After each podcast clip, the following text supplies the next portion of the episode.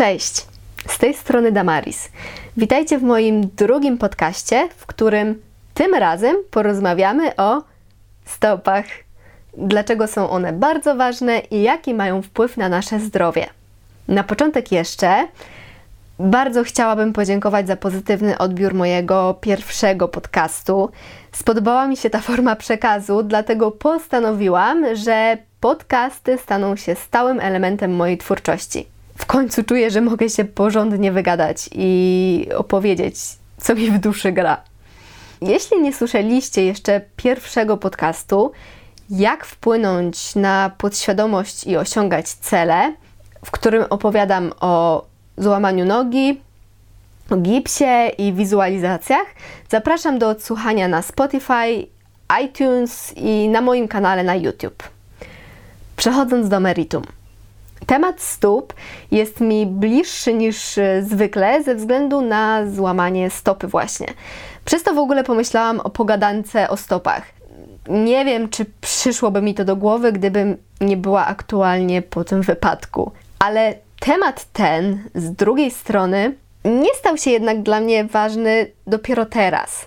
Stopy są jedną z moich ulubionych części ciała i zawsze zwracałam na nie szczególną uwagę. No i w związku również z tym postanowiłam poruszyć ich temat. Często nawet nie zdajemy sobie sprawy, że stopy są przez nas źle traktowane, zapomniane, zaniedbane i nie chodzi mi tutaj tylko o kwestie kosmetyczne. Zwyczajnie na co dzień o swoich stopach przypominamy sobie często rzadko. Nie poświęcamy im dostatecznie dużo uwagi i troski, co znacząco może wpływać nie tylko na ich wygląd, ale także na ogólny stan naszego zdrowia. Większość z nas, jeśli nic złego się z nimi nie dzieje, nie zwraca na nie szczególnej uwagi, no może poza zrobieniem pedikir 2 razy w miesiącu albo rzadziej. W moim przekonaniu, poza aspektami zdrowotnymi, zadbane i gładkie stopy właśnie zawsze w jakiś sposób przyciągają wzrok, przyciągają uwagę i dużo mówią o człowieku, o dbałości, o siebie, o dolegliwościach i stylu życia nawet. Częściej jednak bardziej jesteśmy skłonni zadbać o swoje dłonie, o włosy, o cerę, chociaż i tutaj czasami pozostaje wiele do życzenia. Ale nie o tym. Słyszeliście o tym, że ze stóp można wyczytać prawie wszystko, co dotyczy ciała? Jesteśmy w stanie odczytać z nich powstające choroby, nawet z kilkuletnim wyprzedzeniem, dzięki czemu możemy zapobiec ich rozwojowi i pozbyć się choroby już w zarodku, albo odkryć już istniejącą, o której do tej pory nie mieliśmy pojęcia. Prawda jest taka, że z określonymi miejscami na podeszwach stóp powiązane są praktycznie wszystkie narządy wewnętrzne i części ciała. Dlatego naprawdę warto odczytywać mapę stóp. Palce stóp na przykład to taka nasza druga głowa. Jeśli są w złym stanie, mogą mieć wpływ na bóle głowy, na zmęczenie, na problemy z koncentracją i warto o nie dbać chociażby po to, żeby w swojej głowie poczuć się lepiej. Możemy myśleć, że boli nas głowa na przykład przez stres, a przyczyną ku zaskoczeniu może okazać się wada stopy. Kolejnym przykładem jest miejsce, które mniej więcej znajduje się w połowie stopy, czyli tak zwana linia talii oraz miejsce powyżej pięty, czyli strefa dolnej części jamy brzusznej. Te miejsca są praktycznie całym naszym brzuchem, a jak pewnie wiecie, brzuch stanowi bramę do naszego zdrowia, więc bardzo niewskazane są napięcia w tym miejscu. I tutaj cyklicznie pojawiające się bóle i jakiekolwiek dyskomforty brzucha nigdy nie powinny być przez nas ignorowane, bo mogą oznaczać proces chorobowy, który może przenieść się dalej na pozostałe narządy ciała, dlatego że wszystko w naszym ciele jest ze sobą powiązane. Wszystko na siebie wpływa i oddziałuje i to wszystko zaczyna się właśnie w stopach. To stopa właśnie wskazuje nam drogę, w których obszarach coś nie gra. Każda część stopy za coś odpowiada. nie tylko za głowę i brzuch, jak w przykładach, które podałam, bo stopa odpowiada za serio praktycznie wszystko. W naszych stopach znajdują się receptory organów całego ciała. Na stopach mogą się pojawić jakieś zgrubienia czy opuchlizna, które mogą alarmować nas zawczasu, że zaczyna dziać się coś nie tak. One wskazują nam blokady przepływu energii życiowej, żebyśmy byli w stanie odblokować jej przepływ w porę przed pojawieniem się kolejnych symptomów. Nawet bóle kręgosłupa mogą mieć swoje źródło w schorzeniach stopy. Jeżeli cierpimy na jakąkolwiek deformację stóp, wtedy może dotknąć nas też ból kolan, ból bioder. Dlatego też nie możemy zapominać o odpowiedniej aktywności i zdrowym odżywianiu, bo one mają tutaj również ogromny wpływ. Joga na przykład ma bardzo dobry wpływ na stopy. Nie bez przyczyny ją pokochałam. Na co ona nie ma pozytywnego wpływu? Zawsze gdzieś jogę przemycę. Kondycja. Kondycja, kondycja, kondycja. Do utrzymania właściwej kondycji stóp niezbędna jest również odpowiednia masa ciała. Żeby uniknąć zwiększenia obciążania stóp, warto utrzymywać odpowiednią dietę. Wiecie, że ja jestem prozwierzęca, bardzo polecam dietę wegetariańską i wegańską, ale jestem przekonana, że nawet ograniczenie ilości spożywania mięsa będzie już tutaj dużym krokiem. Czyli zdrowo się odżywiamy i włączamy aktywność fizyczną do naszej codzienności. Stopy są przecież naszym głównym środkiem transportu. Kto myśli o tym, jak ciężką pracę wykonują one każdego dnia? Nie mówię o tym wszystkim bez przyczyny.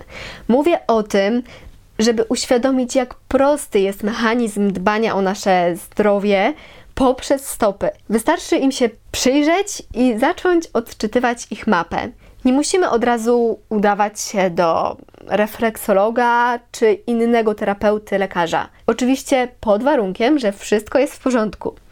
Jest prosty, domowy sposób. Możemy spróbować usiąść i złapać dłońmi swoje stopy. Sprawdźmy, czy skóra jest miękka, przyjemna, czy może twarda i zrogowaciała. Sprawdźmy też, czy palce czują się dobrze. A jeśli pojawi się coś niepokojącego, spróbujmy to po prostu chociażby rozmasować. Odżywmy je, przywróćmy im dopływ krwi, dotleńmy. Tak samo sprawdźmy śródstopie, czy jego krzywizna jest prawidłowa, jaka jest skóra. Zbadajmy też, czy od strony podeszwowej nie ma jakichś martwiących zgrubień, czy nie odczuwamy jakiegoś bólu, czy nie ma opuchlizny. Ja często wykonuję masaż stóp podczas praktyki jogi. Nawet teraz złamaną stopę po zdjęciu gipsu bardzo delikatnie, ale już masuję. Czuję, że to bardzo wspomaga regenerację.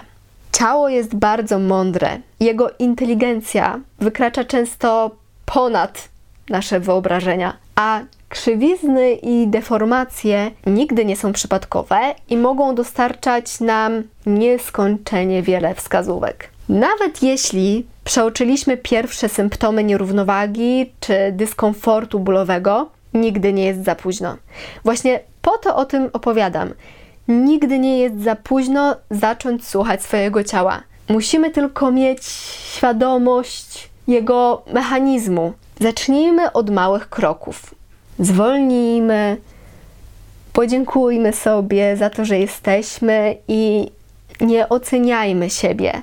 Przede wszystkim nie negatywnie. To chyba najlepsze, co możemy sobie dawać. Każdego dnia powinniśmy obserwować swoje stopy. Odpowiednio je pielęgnować, nie tylko latem, a jakąkolwiek zauważoną zmianę, w razie czego, aby uniknąć konsekwencji w przyszłości, chociażby profilaktycznie skonsultować z lekarzem. Nie będę namawiać, żeby najpierw szukać informacji w internecie, bo dużo tutaj niestety śmieci, chociaż sama to robię. Każdy niech zdecyduje za siebie, ale myślę, że nawet przed lekarzem, nawet to może być jakimś krokiem. Wiele problemów zdrowotnych prawdopodobnie by nas ominęło, gdybyśmy więcej uwagi poświęcali swoim stopom. Warto o nie dbać nie tylko po to, żeby pięknie wyglądały, ale przede wszystkim po to, by cieszyć się zdrowiem przez długie lata. Stopa jest niezwykle ważnym elementem naszego organizmu, której od dziś, mam nadzieję, będziesz poświęcać znacznie więcej uwagi. To naprawdę niezwykle ważne na każdym etapie naszego życia. Na koniec ciekawostka. W zależności od długości palców stopy dzielą się na egipskie, greckie i rzymskie. Ja mam u stopy najdłuższy palec drugi, a pozostałe palce idą równo w dół, czyli jak 20% populacji mam stopę grecką. Greckie imię, grecka stopa. Udało mi się wyczytać, że osoby ze stopą grecką działają dynamicznie, są aktywne, pełne entuzjazmu i pozytywnego nastawienia do świata. Często mają je sportowcy i artyści. Mi to bardzo pasuje. Jeśli natura obdarzyła Was takim samym układem palców, witajcie w grupie 20%. Jeśli nie, sprawdźcie, co o Was mówi Wasz układ palców. Ciekawa jestem, czy u Was to też się sprawdzi. Dzięki za wysłuchanie i do zobaczenia już zapewne niedługo. Planuję wypuszczać przynajmniej jeden podcast w tygodniu. Będzie mi bardzo miło, jeśli napiszecie, czy podoba Wam się taka forma przekazu, bo bardzo liczę się z Waszym zdaniem. I od razu z góry dziękuję. Uściski, pa pa!